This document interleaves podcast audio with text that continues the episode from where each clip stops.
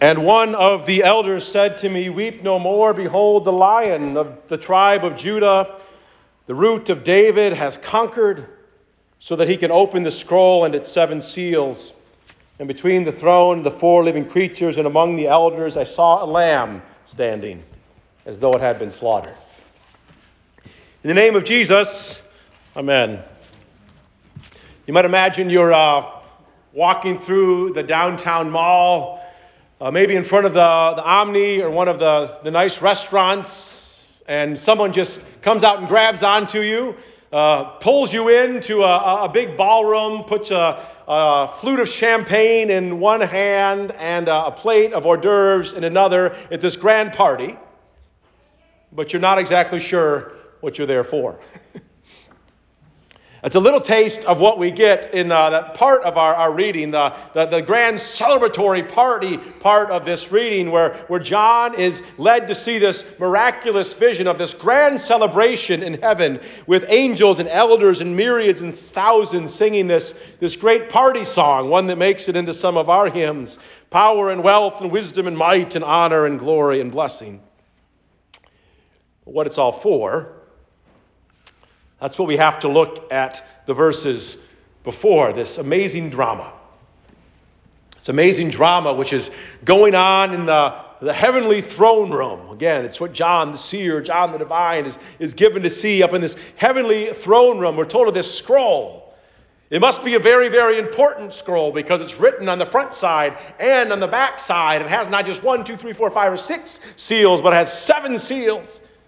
Very, very important. We'll find if we were to keep reading throughout the book of Revelation that this, this scroll contains the whole plan of God for history, for setting all things right, for healing all the wounds, and once and for all doing away with death and the devil and sin. But no one's found to be able to open it which is bad because that symbolizes that, that no one actually is control of this plan. No one's actually driving the bus. No one can put this plan into action if no one can open it. And when John finds this out, he sets down his flute of champagne and he, he bursts into tears, which is the only rational thing to do in such a situation until one of his fellow partygoers says, No crying here. Behold, the lion of Judah the lion, the lion of Judah is worthy to open the scroll. And then this the kind of thing that would be uh, super cool to do in a movie somehow.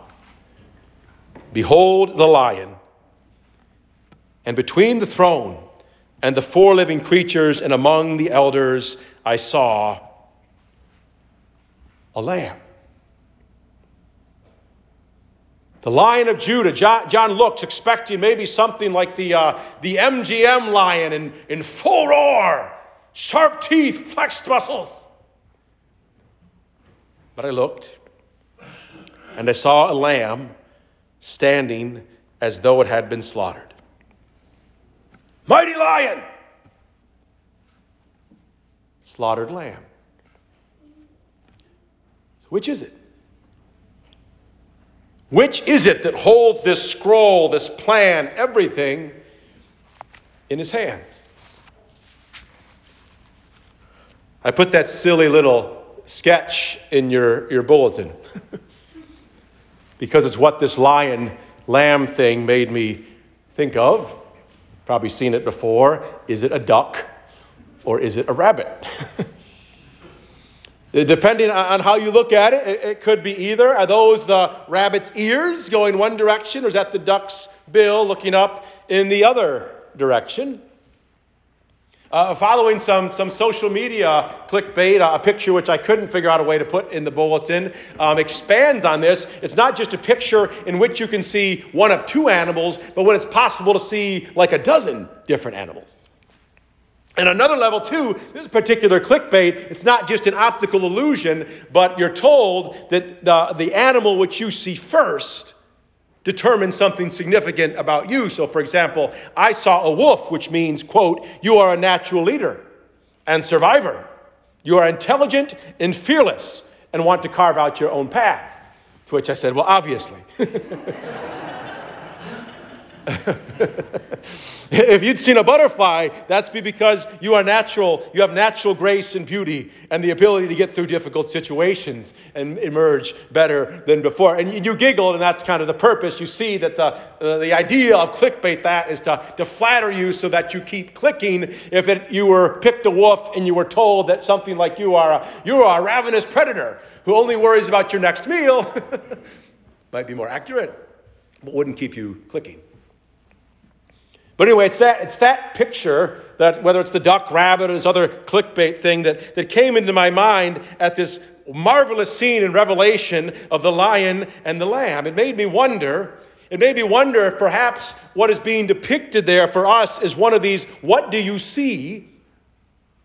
And what you says, what you see says something about you kind of things. When we think when we think of what we want to be in control of the universe, opening the scroll, doesn't a lion, a ferocious lion, strong, flexing lion, isn't that the place we go first? Maybe just think in terms of controlling not the whole universe, but your own little sliver of the universe work, office, school, whatever it might be. If the enemy is inflicting harm on us, don't we want a lion or maybe even be a lion so that we can go about inflicting some harm on them? Roar! I mean, isn't that how you win around here? You flex, you roar, you, you bite, bigger muscles, louder, louder yell, sharper teeth, more power, more smarts, more guns. I think that's kind of the way we go. Yeah, the top of the food chain lion, yes.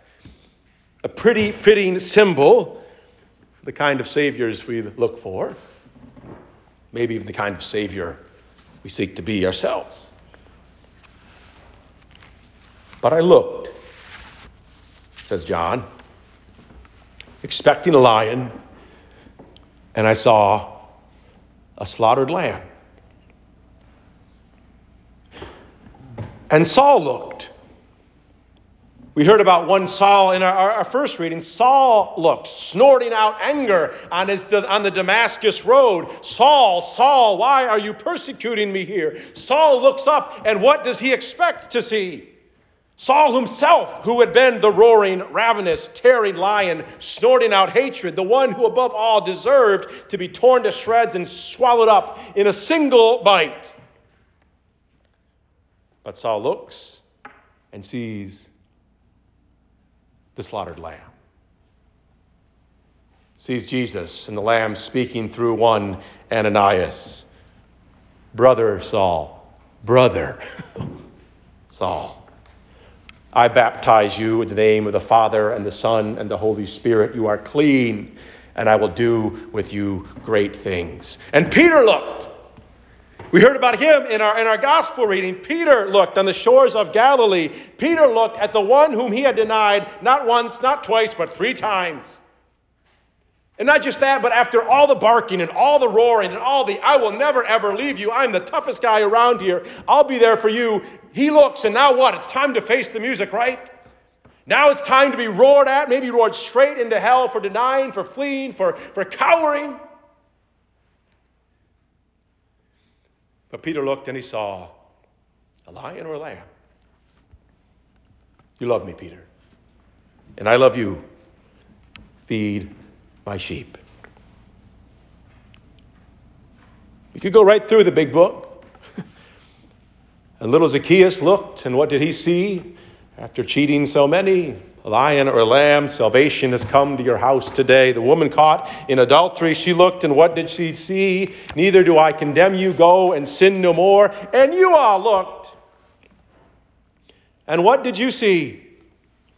You coming here this morning laden with, with who knows what, thirsty, weak, lost, and afraid. You and I having snorted out what kinds of hatred, having denied so many in so many ways, having fallen so many times, having hurt so many innocents. You look up expecting, look up deserving a lion. And what do you see?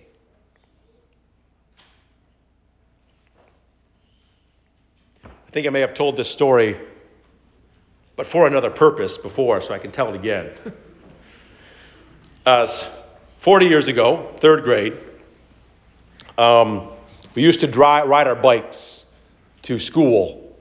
It was only a half mile or so from, um, from where we lived.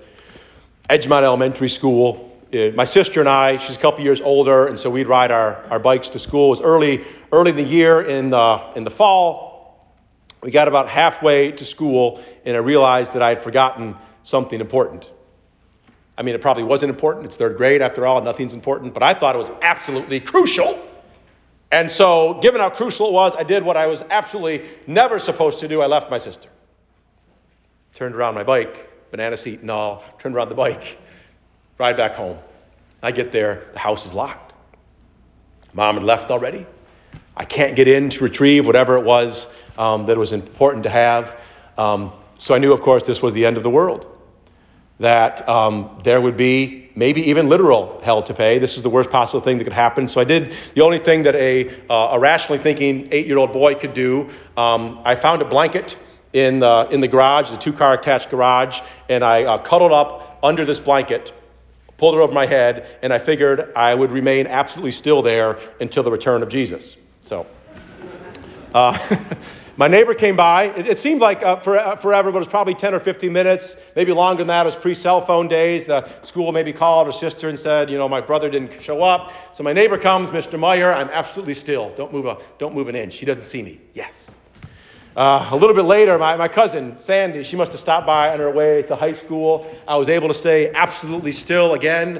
Uh, uh and again, I was saved. I was saved, the, the, the, torment. But then my grandfather, World War II vet, he wasn't going to be so, uh, so easily, easily snookered and it didn't take him too long to realize that this uh, blanket kind of had an odd shape underneath it. I was actually hiding with the pumpkins. That's how, that's how I knew it was, uh, it was the fall time. It was a blanket covering the pumpkins and me underneath that. So Grandpa Frank, he, he nudges me a little bit with his toe, and I let out a, ah, something like that. And of course, I knew that was, that was it. There'd certainly be no Halloween. Return Spider Man costume, there'd be, there'd be no candy. Um, there'd be torment, likely torture. Uh, Grandpa doesn't say much. He just says, get in, the, get in the car. So I get up, get in the car, old green Suburban. I can remember him backing out the garage. Grandpa was, uh, look, he'd save a penny anywhere, so uh, couldn't, uh, wouldn't pay for luxuries like power steering, so he had one of those handles on the, I can still remember him cranking that thing out the, the back. Maybe some of you, and we go off to, we go off to Edgemont Elementary, and I'm assuming this is, this is, this is it. Uh, imagine the roar of the teachers. Mr. Hale, the, the principal, he's going to come out. He's going to he's going to tear me to bits. Who knows? Grandpa says, You just sit here and think, Oh, of course. Now he's going to bring out the whole pride of lions from the school, and there'll be a, a gauntlet for me to run through. Oh, man, what's good? The terror which is going to come. Five minutes later, Grandpa comes out with just a couple of, couple of pages. Uh, my homework, I presume it was. Sits down in the car and he says, you think it's too early for a happy meal? oh. I expected the lion. It's the end. I deserved the lion. I'd forgotten this important thing I hid. I mean, how terrified my, my parents must have been. But instead of a, a lion, I got a lamb. McDonald's and Tom and Jerry. Expected the lion. Instead, I got the lamb. And you looked up and saw. We coming here this morning again with who knows what. The weak, the lost, the afraid, with so many hatreds and denials, too many falls, so many innocents hurt, having hidden them in so many pumpkins. You look up expecting, you look up deserving, indeed, a lion. But behold, the Lamb of God who takes away the sin of the world. You and I look up expecting, deserving a lion. Maybe that's because we get in so much other parts of our life. You look up expecting a lion, but behold, the lamb slaughtered for you, raised up for you. All is forgiven you. You see why they're having the party. That's a reason for a party. When you're expecting a lion, and instead you get a lamb when it dawns on you that the most important thing in the world is that your God, the strong lion, Jesus, the one through whom all that is, is, is not a lion for you, but he's a lamb. Instead of a roarer, he's a wooer. Instead of a terror, a parter, he's a forgiver. He's one who embraces the breakers and the broken alike. It's, What a party. Uh, uh, one more thing. Thinking about this too. So you're dragged into this party. Dragged off the street to this, this crazy party. Now you know why everyone's whooping it up, because in fact the lion is for you a lamb.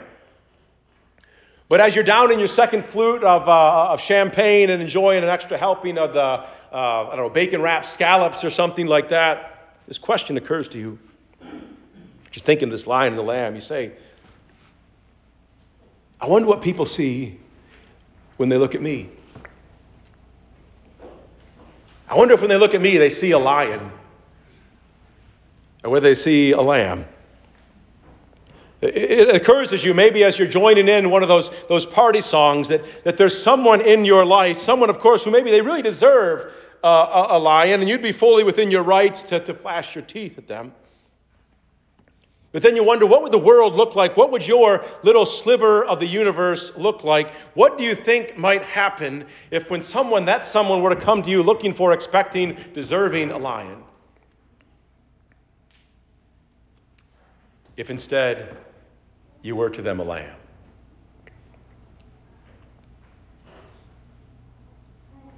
Two things to finish with. One thing.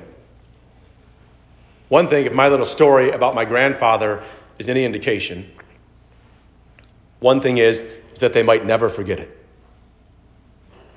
I remember, I remember, I think, I try to think of this. I think I remember three things from my eight year old year. I remember the Pac Man cake my mom made for my birthday party. I remember having a crush on this little girl named Stella Adams.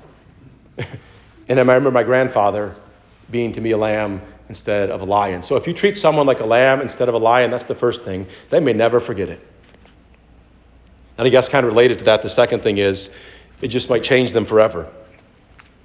But that's exactly what happened to St. John and to Paul and to Peter and to Zacchaeus and to that woman and to you. They looked, you looked expecting a lion, deserving a lion. And you got a lamb. In the name of the Father and the Son and the Holy Spirit. Amen.